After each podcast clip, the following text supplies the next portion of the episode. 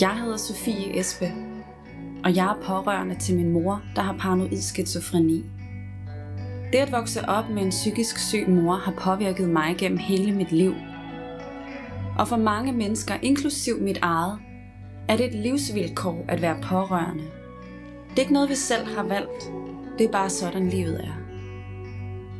Tidligere er jeg kommet til at lukke helt ned for mit eget liv, fordi jeg har været så fokuseret på at være der for min mor. Det gjorde blandt andet, at jeg belastede mig selv så meget, at jeg selv blev ramt af psykisk sygdom. Jeg har det godt nu. Min fortid har lært mig, at jeg skal passe rigtig godt på mig selv. Men det er ikke nemt, og indimellem synes jeg, at livet føles som en kæmpe mavepuster.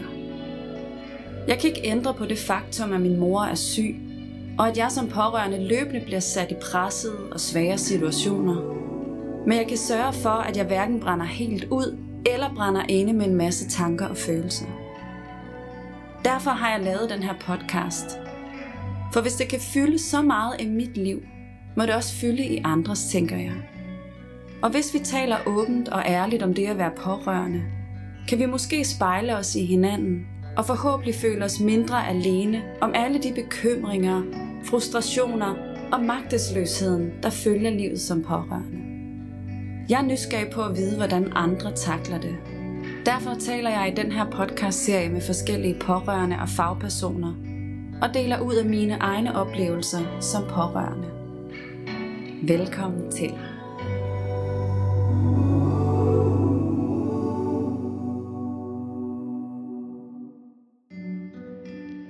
Du lytter til episode 10 af Jeg er også pårørende. Den her episode er en lidt speciel episode, fordi den er optaget online og handler om, hvordan coronasituationen påvirker os som pårørende. Jeg har haft besøg af min kære lille søster Mathilde, og vi taler om, hvordan det har været for hende at være pårørende til vores mor under den her periode, og hvilke konsekvenser det har haft for deres relation. Og det har altså både affødt nogle udfordringer, men der har også været nogle små aha-gaver ved det at skulle holde afstand. Vi taler om, at Mathilde for første gang fik stablet en Skype-samtale på benene med vores mor, og hvordan det gik. Og så har jeg fået en brandgod idé, hvis jeg selv skal sige det, øh, som jeg har delt med Mathilde, og som vi håber, vi kan føre ud i livet, og som forhåbentlig kommer til at sprede masser af glæde i en svær tid. Lyden er ikke den bedste. Jeg håber, du vil bære over med det. Rigtig god fornøjelse.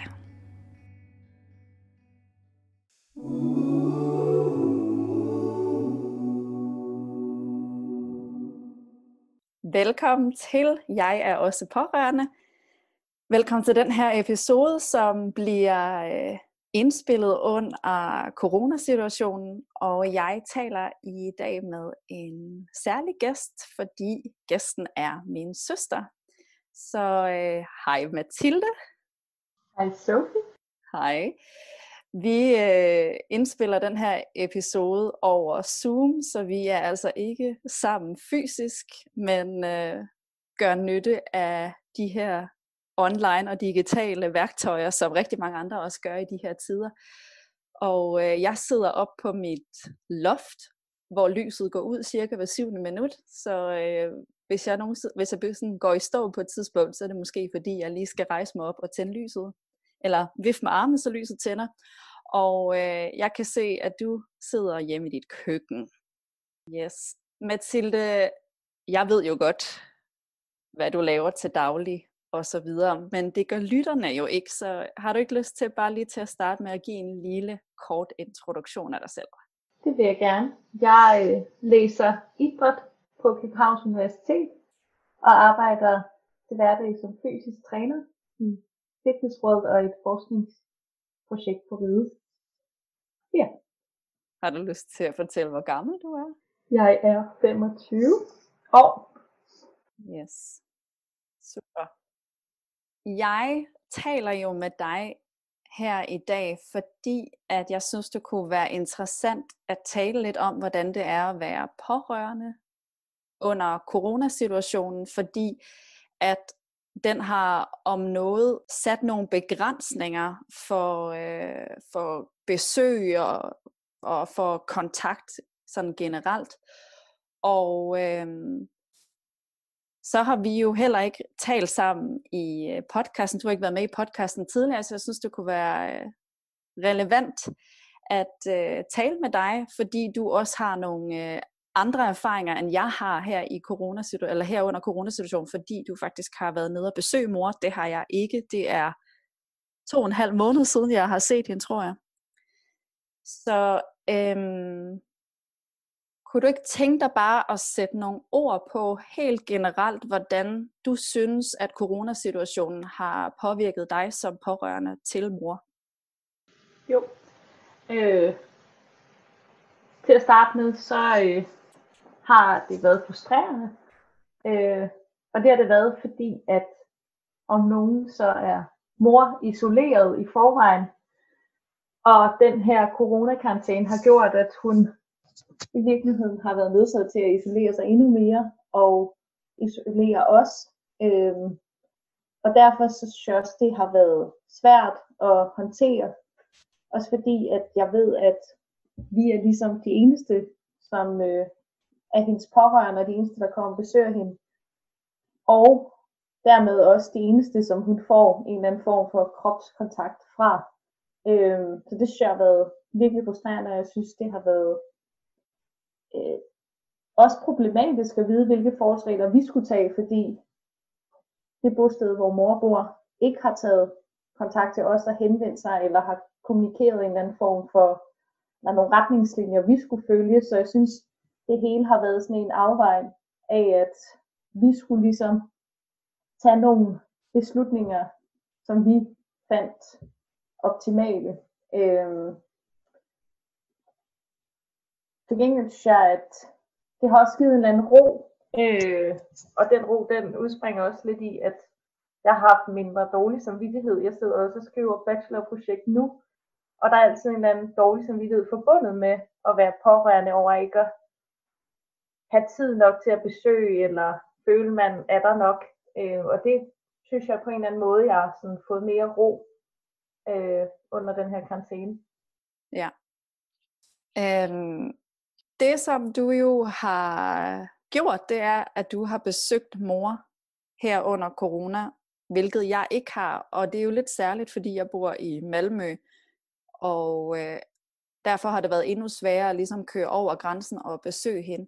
Så du har nogle erfaringer, som jeg synes kunne være rigtig interessant, at du øh, delte lidt ud af, hvordan var det at besøge mor, og hvordan besluttede du, og det var jo så sammen med vores bror, Christian, øh, at du besøgte mor med, eller sammen med.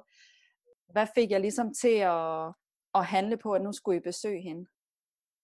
Øhm, jamen først og fremmest så var det det, hun havde ringet og spurgt, om det ikke snart kom, og så handlede vi på det, og så ringede jeg til mors bosted og spurgte, hvad situationen var, og hvad deres regler var. Og det første, jeg blev mødt med, var ligesom et nej, det, øh, det kunne vi ikke. Men hun ville vende tilbage til mig, og så gik der et døgns tid, og så ringede de igen, og så sagde de, at vi kunne godt komme og besøge dem, men vi måtte slet ikke komme indenfor. Så øh, der ville være låst, og så skulle vi ligesom give besked, når vi kørte fra København, og vi skulle give besked, når vi kom, så ville de sende mor ud. Øhm, og det der så er med mors bosted, det er jo, at der er interesse, og der er nogle grønarealer.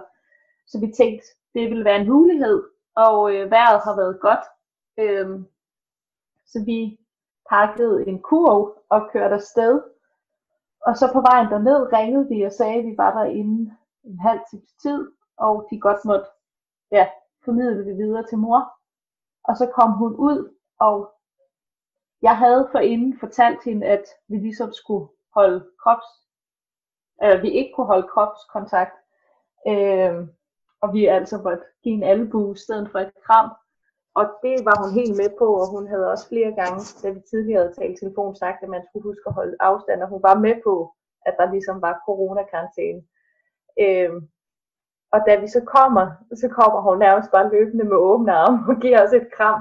Og øh, hvad, der, hvad jeg lige skal pointere, det er jo, at i forbindelse med at arbejde på ride, så vidste jeg jo, at jeg var blevet testet negativt, så jeg havde en eller anden form for ro i, at hvis hun skulle komme til at kramme mig, så var det okay. Øhm, og hun var, altså, hun elsker over at holde os i hånd, så hun var meget over os, og jeg kunne også godt mærke, at hun havde godt nok savnet at få et kram.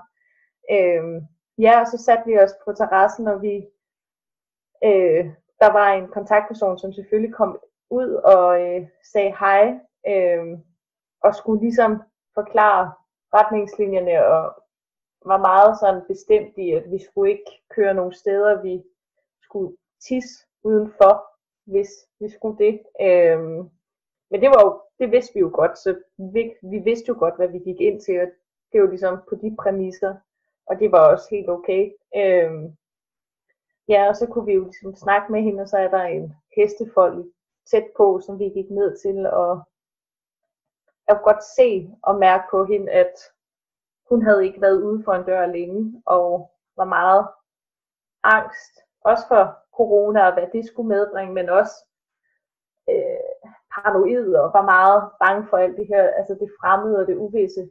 Øh, så hun talte lidt i øst og vest, som hun gør engang imellem. Øh, men efter lidt, synes jeg, hun egentlig kom til ro, og det der med, at når man holder hende i hånd, eller ærer hende på ryggen, så kan man bare mærke, at hun begynder at slappe af, og hun har jo altid den der sidring i fingrene, øh, og den slap hun lidt, mens vi var der, og ja, så hun ville jo, hun ville jo helst gerne, vi blev, da vi så skulle køre. Og den værste seance, det er jo, når hun står ude på parkeringspladsen og vinker en afsted. Øh, men jeg synes, det var rart, og jeg synes også, at vi gav os tid, og vi skulle ikke noget. Øh, vi havde ikke nogen bagkant til det, men vi kunne bare tage det i vores eget tempo, og det var rart. Øh, og så tror jeg også, at det var en god oplevelse i og med, at vi aldrig rigtig har slappet af på hendes værelse, eller sådan, det er sådan lidt forbundet med kaos, eller enten så går man i gang med at rydde op, eller gøre rent, Øh, så jeg synes faktisk, det var rart at være udenfor og kunne nyde solen. Øh, og hun lignede heller ikke en, der havde været ude længe. Så egentlig hører jeg dig sige, at det var en positiv oplevelse, og at det faktisk var rart at være i et andet miljø, end vi plejer at være i, eller du plejer at være i, når øh, du besøger mor. Ja. Du har besøgt hende hvor mange gange? Tre gange.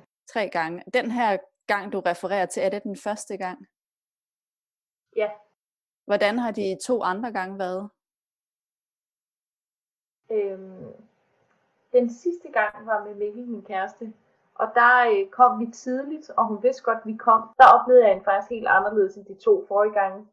Øh, og meget mere rolig og mere positiv af sind de sidste to gange vi havde besøgt hende, var, øh, var hun meget pessimistisk og kunne vende hver en situation til noget negativt.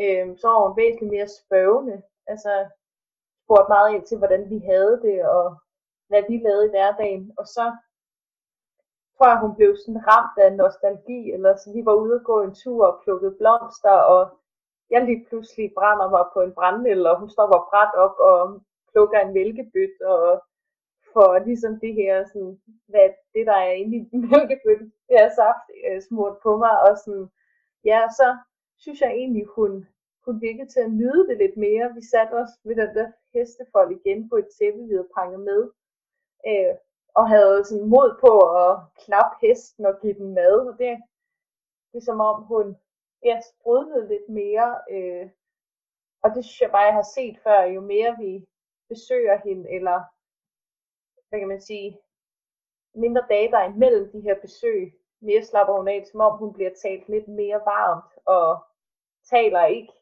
i lige så høj grad i øst og vest, øh, og sådan lidt mere virkelighedsnær.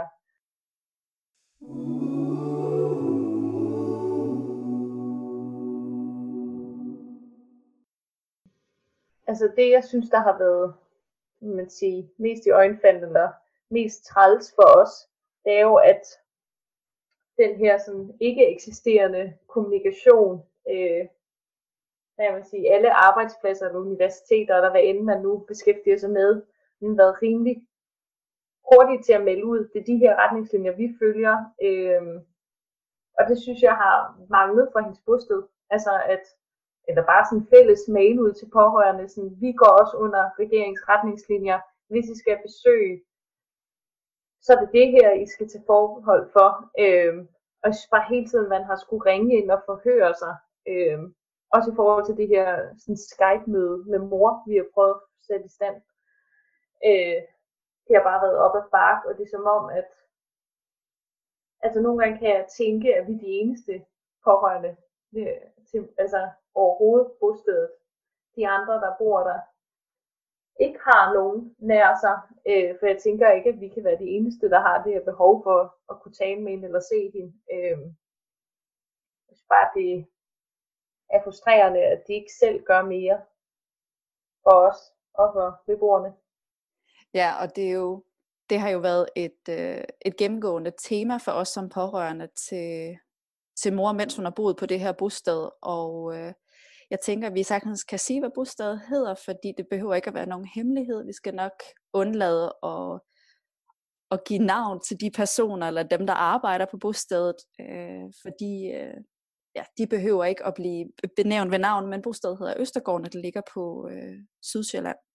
Men det har som sagt været et gennemgående tema for os som pårørende. Det er også noget, jeg har talt lidt om i podcasten tidligere, at vi bare har savnet og savner inddragelse. Og øh, vi to har også talt lidt kort om, at det er utroligt, når man nu er i sådan en, en særlig situation, som vi er i nu på grund af covid-19, som mange refererer til til en krisesituation, at der så ikke, at man så ikke lige opper sig lidt eller op kommunikationen, og jeg kan kun være enig med dig i, at jeg vil vildt gerne have haft en, eller have, have modtaget en mail, hvor der ligesom stod alle de her ting øh, i forhold til, hvad man skal tage af forbehold, hvis man skal besøge den, man er pårørende til. Og, og jeg hører også lidt dig sige, og det ved jeg jo, at, at det er sådan, fordi det er også et gennemgående tema, at man føler lidt som pårørende, at man presser sig på, fordi man bliver ved med at ringe og bliver ved med at spørge, og så får man fat i forskellige personer, og øh, det, øh, det virker også lidt til, at det er de tanker, du har haft her under corona, at det er irriterende, at det så ikke er sket noget, at man ikke har fået mere at vide, og at det bare er os som pårørende, der bliver ved med at, at ringe og ringe og ringe. Og der er ikke rigtig bla- at de, de handler ikke rigtigt. Det er ligesom os, der skal sørge for, at der kommer til at ske noget. Ja, lige præcis. Jeg kunne også godt forestille mig, at mor og de andre altså beboere heller ikke er blevet sat ind i situationen, og hvad det har indflydelse på deres liv. Og jeg ved, jeg spurgte også lidt ind til, om, om de så var gået ned, altså om der var de samme ressourcer i, i, i hverdagen. Og det er jo så også blevet reduceret. Øh, så jeg har en eller anden fornemmelse af, at de også løber hurtigere, øh, og beboerne får bare større behov. Eller altså, får det bare sværere i den her periode, så som sådan to modstridende faktorer. Ja, det er du fuldkommen ret i. Og det er rigtig synd, hvis det er sådan, det ud, udspiller sig faktisk, fordi de har helt klart brug for, øh, for mere støtte øh, i den her tid. Og ærgerligt, hvis at der ikke er ressourcer til at omfavne det. Jeg kunne godt tænke mig, at vi vender lidt tilbage til den her ro, du talte om, som du synes, du måske har fået kontakt til. Vil du ikke uddybe det en lille smule? Øh, jamen altså, til daglig, så, øh, så studerer jeg jo og arbejder og bruger en masse tid på det. Øh, og samtidig, når der, øh, når, når hverdagen kører, så rammes jeg jo stadig af et savn og en, en dårlig samvittighed, som altid kommer ind imellem. Og den synes jeg nogle gange kan være svær at frelægge sig. Øh, især de perioder, hvor hun ringer allermest og spørger, om det ikke snart kommer, og hvor jeg kan høre, den er tosset. Øh, men nu hvor jeg ligesom ved, der ja, som du selv siger, er nogle begrænsninger, øh, og er nogle forholdsregler, så som om, at det er sådan en ro, der har sat sig i mig, at, at jeg faktisk ikke kan gøre mere, end jeg allerede gør nu. Og bare det, at vi taler med hende, giver indhold i hendes liv, øh, som ligesom kan vare ved i nogle dage. Øh, og det gør også, at jeg kan være mere nærværende der, hvor jeg er, eller kan fordybe mig i den bacheloropgave, jeg ved at skrive. Ja, sidste år sad jeg jo eksamen, og øh, der blev mor indlagt, og som om, at vi nogle gange har en tendens til at kaste alt, hvad vi har fra os, og være der for mor, hvor jeg føler, at jeg måske kan være der lidt mere for mig selv lige nu, og at det også er okay, og det kan være, at jeg skal prøve at tage det lidt mere med i hverdagen efter corona, at, at vi kan ikke være der hele tiden, men det vi gør er godt nok. Helt sikkert. Det synes jeg er nogle ret fine refleksioner, du har gjort dig. At, at det faktisk er værd at være nærværende i det, man nu foretager sig, og at du slash vi, vi kan ikke gøre meget mere, end vi gør i forvejen. Og det er jo den her evige, eller det her evige dilemma, som jeg tror rigtig mange pårørende kan identificere sig med, at være der for den, der er syg, uden at det går ud over ens egen livskvalitet, og at man stadigvæk kan formå at passe på sig selv. Og jeg tror, at, at dig og mig, og også Christian, vores bror, at det er, at det øver vi os stadigvæk på. Nu uh, nævnte du lige tidligere, at uh, vi har prøvet at få at få sat sådan en uh, Skype, et Skype-møde op med mor, sådan så at vi uh, kan se hinanden, når vi taler sammen, og ikke bare behøver at, at tale i telefon sammen. Det er jo sådan så, at uh, mor, hun, er, jeg tror, vi har givet hende fire forskellige telefoner, hvor to eller tre af dem har været smartphones, men hun, det er simpelthen for vanskeligt for hende, så øh, nu har hun slet ikke nogen mobiltelefon, man har bare en fastnettelefon, og det er jo det, der gør, at man ikke kan lave et videoopkald eller et FaceTime-opkald. Vil du ikke bare lige fortælle lidt om, hvordan du har fået sat det på benene, og jeg ved, at du har talt med hende i dag. Hvordan var det? Jo, men egentlig så startede det for en måned siden, øh, hvor jeg i forbindelse med coronakarantæne lige i starten der, øh, ringede derned, og så spurgte jeg egentlig bare, om det var muligt for dem at lave en Skype-profil til hende, så vi kunne FaceTime med hende, at ja, have et virtuelt opkald. Øhm, og det var, det ville de så se nærmere på, og så kom vi derned og besøgte hende. Og der gentog jeg det, og det var så en af de ældre kvinder, af de ansatte, der var der, og hun sagde, at det skulle hun nok få en af de mandlige til at tjekke op på. Øh, og så besøgte vi hende to-tre uger igen efter, jeg havde talt med dem, og øh, der var der stadig ikke rykket på det, og så var det i forgårs, jeg ringede og spurgte, om de ikke ville være søde og få det igennem, øh, og jeg skulle nok hjælpe dem, hvis det var. Øh, og så i morges ringede der en mand øh, fra Østergården, en af de ansatte og sagde, at øh, vi kunne bruge deres computer og deres webcam inden fra et af deres kontorer. Øhm, og vi kunne lige lave et lille testmøde her øh, i eftermiddag. Og det, øh, det gjorde vi så. Øh, de øh, inviterede mig på en lille mail, og så øh, øh, ringede jeg sammen med ham her, den ansatte, og han hentede sig mor og hun blev helt forskrækket til at starte med. Jeg tror ikke, hun var helt med på, at det var mig. Så øh, og hun har jo ikke, jeg har jo, i den lejlighed, jeg bor nu, har jeg jo boet siden december, den har hun jo ikke set. Så hun fik øh, en rundvisning, og øh, det tror jeg egentlig også var meget rart for hende. Øh, og nogle af de bøger, hun, hun har det med altid efterspørge, hvor er den her bog for Karen Bliksen, kunne hun ligesom se, at den stod derinde på hylden, og den var ikke blevet taget, eller den var ikke blevet væk. Øh, og så ja, det egentlig det sjove var, at, eller sådan, det var ret fint, øh, at med det samme, hun ligesom ser mig på skærmen, så siger hun, hej hvor er det hyggeligt, øh, jeg føler mig slet ikke alene mere. Det kom bare ud af den blå luft. Øh, og det var jo øh, enormt glædeligt, og det var også, altså det var, det var jo ligesom formålet, at det her med, at når du også er Malmø, og langt væk, at man på en eller anden måde kan komme hinanden lidt mere, nærmere ved. Øh, men sådan, det kan blive så distanceret bare at have et opkald.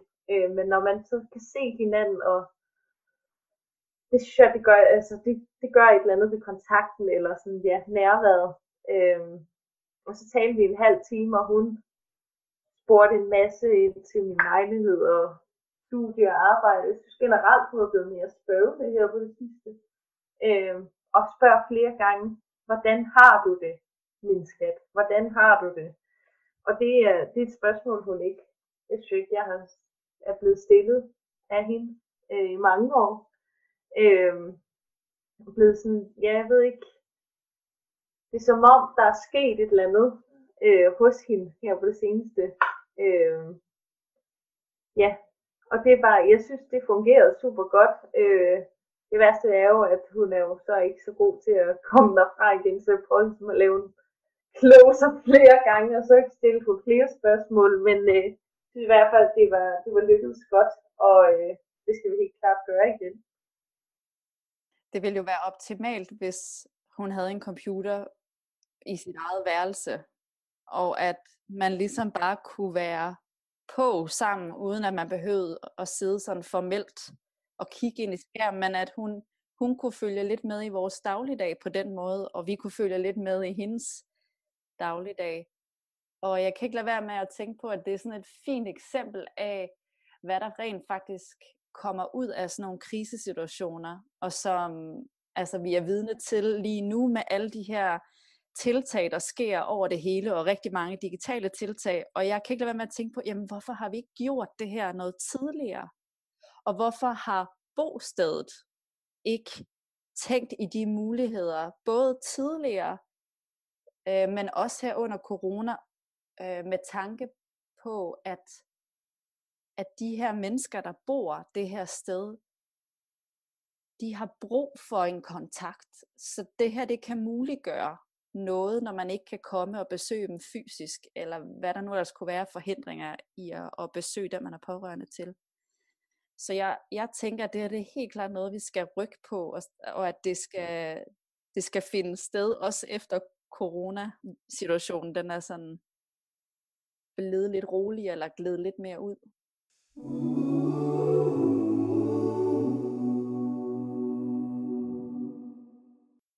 Du, øh, du postede jo noget på en øh, story på din Instagram-profil her for ikke så lang tid siden, som jeg kommenterede på, og det var, at du havde øh, haft en online, øh, at du havde været til kor i online format. Og øh, det fik mig spontant til at tænke på, hey, Mathilde og nogen fra det der kor, hvis ikke hele koret, de skal der ned og, og synge for de her beboere på Østergården. Så øh, er det en lille uge siden, at jeg ringede til dig og sagde, hey, kunne du ikke tænke dig at, at synge for mor og alle dem, der bor dernede, og, og høre med dit kor, om øh, de ikke kunne være interesseret i at, øh, og helt frivilligt at øh, tage ned og synge for de her beboere. Og det ved jeg, at du i dag har fået lidt mere afklaring om. Vil du fortælle lidt om det? Jamen, øh, først og fremmest kan jeg jo fortælle, at vi har et fantastisk kor på idræt. Øh, som, jamen, det er, det er så fantastisk. Det er, vi har snart i et år haft øh, fredagskor, hvor vi synger og spiser noget kage og drikker nogle øl et par timer. Og så øh, er vi overgået til en online version øh, hver onsdag. Og, øh, og det, man kan sige, det er jo, at folk vil jo så gerne hjælpe, især i sådan en her krisesituationer. Man tror altid, at det er ubelejligt. Men jeg tror også, at der er mange mennesker, der forbinder med, at hvis man kan være noget for nogle andre, så, øh, så gør man det, og det, øh, det gør ikke på studerende i hvert fald. Øh, så jeg har kun modtaget god feedback, og selvfølgelig vil alle stille op, og, øh, og de vil rigtig gerne øve, og hvis de kan skabe noget glæde for nogle andre mennesker, så, øh, så gør de det. Og så øh, synes jeg også, det er oplagt i forhold til sådan mors historik, eller sådan, mor forbinder det også altid med noget nostalgisk. Øh, hun kan jo finde på, hvis man sidder og taler i telefonen med hende og bryder ud i sang. Øh, dansk topnummer øh, i bilen, så har hun simpelthen blive så rørt. Altså det, det rammer en eller anden nerve hos hende, og det er sådan, hvor hun lige får lidt kontakt til sig selv, eller bringer nogle minder op. Øh, og det er jo det, musik også kan. Og så tror jeg også bare, at det er jo et skide godt initiativ. Øh, og det der med, at man ofte sådan kommer til at sætte det på spidsen, det har vi jo også gjort os overvejelser om her i forhold til at skulle besøge mor, at sådan, ah, men vi så under de her forudsætninger besøge mor, men, men man bliver nødt til at, at distancere sig lidt til det her sådan alt eller intet princip, men sådan, at lidt har også at sige, og hvis vi kan komme ned og synge et par sange, så ved jeg bare, at det betyder mere end som så for dem. Øh, så det håber jeg virkelig kommer øh, i stand. Ja, vi har ikke, øh, vi har ikke rigtig øh, taget kontakt til Østergården endnu. Vi øh, har bare lige øh, først og fremmest fundet ud af, om det sådan egentlig kan lade sig gøre. Er der nogen, der kan komme ned og synge? Og det viser sig jo nu, at det er der faktisk, så jeg skal, øh, jeg skal helt klart tage fat i Østergården og høre, om de vil tage imod vores, øh, vores kærlige tilbud og så håber jeg da også, at øh, det kan lægge op til lidt fællessang, som også er blevet så populært her i coronatiderne. Og det er også som du siger, jeg kan heller ikke lade være med at tænke på, at øh, den mor, vi har, er en mor, der, er rigtig, der oftest er rigtig intimideret af hendes sygdom og af al den medicin, hun, øh, hun indtager. Og det er ofte sådan, så at hun kan være ret svær at få kontakt med, og kigger man ind i hendes blik, synes jeg i hvert fald, så er det sådan lidt et sløret blik, eller et blik, der, der, er, der sådan kigger i alle mulige retninger. Det, det er svært at få den der kontakt. Og også når hun taler, så taler hun, som du hele tiden, eller som du har sagt flere gange, det her med, at hun taler i øst og vest. Og der er et eller andet ved, at nogle gange, når, vi, når hun begynder en sang, eller vi begynder en sang, og vi sidder og synger lidt for sjov fælles, så kan hun bare synge de der tekster, hun kan huske sangteksterne, og hun kan synge i lang tid. Så det kan godt være, at det ikke er helt øh, rent, men det, det forundrer mig også, og det er også derfor, at jeg, at jeg virkelig tænker, at sang kan noget helt fantastisk.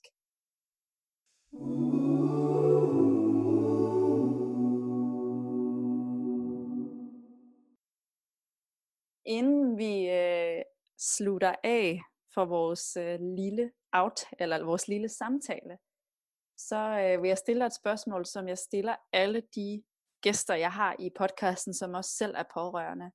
Og det er, hvad du gør for at passe på dig selv som pårørende, for det er et vigtigt budskab i podcasten, og det er også et vigtigt tema for mig personligt. Og øh, jeg har ikke forberedt dig på det her øh, spørgsmål, men jeg ved, at du, øh, at du gør dig tanker om det. Så vil du bare dele lidt ud af det her til sidst? Jeg tror, det jeg gør i øh, min dagligdag for at håndtere situationen som pårørende, det er, at jeg for mig har det virket at tale højt og åbent omkring de problematikker, der kan være forbundet med vores situation eller min situation. Øh, så bruger jeg min krop måske til tider for meget, men for mig er det meget forbundet med at løbe en tur, eller sådan mærke, jeg forbinder meget min krop med mit sind også, at at hvis jeg er ude og, og løbe en tur i skoven, så kan jeg virkelig give tid til at lade tankerne bare passere. Øh, og det er også det, jeg vælger at sige nu. Nu fokuserer jeg på det, der kan være svært, men så kan jeg også forsøge når jeg så kommer tilbage og lukke det ned. Og sådan, jeg har forsøgt her på det seneste i hvert fald at, at give det tid, eller sige sådan, at førhen kunne jeg godt sige, at jeg skal ikke tænke på de her negative tanker, og hvad gør man så? Så tænker man jo på dem, men accepterer, at de kommer, men, og det er okay, de er der, men, men jeg kan også være herre over dem, eller jeg kan i hvert fald være okay med det.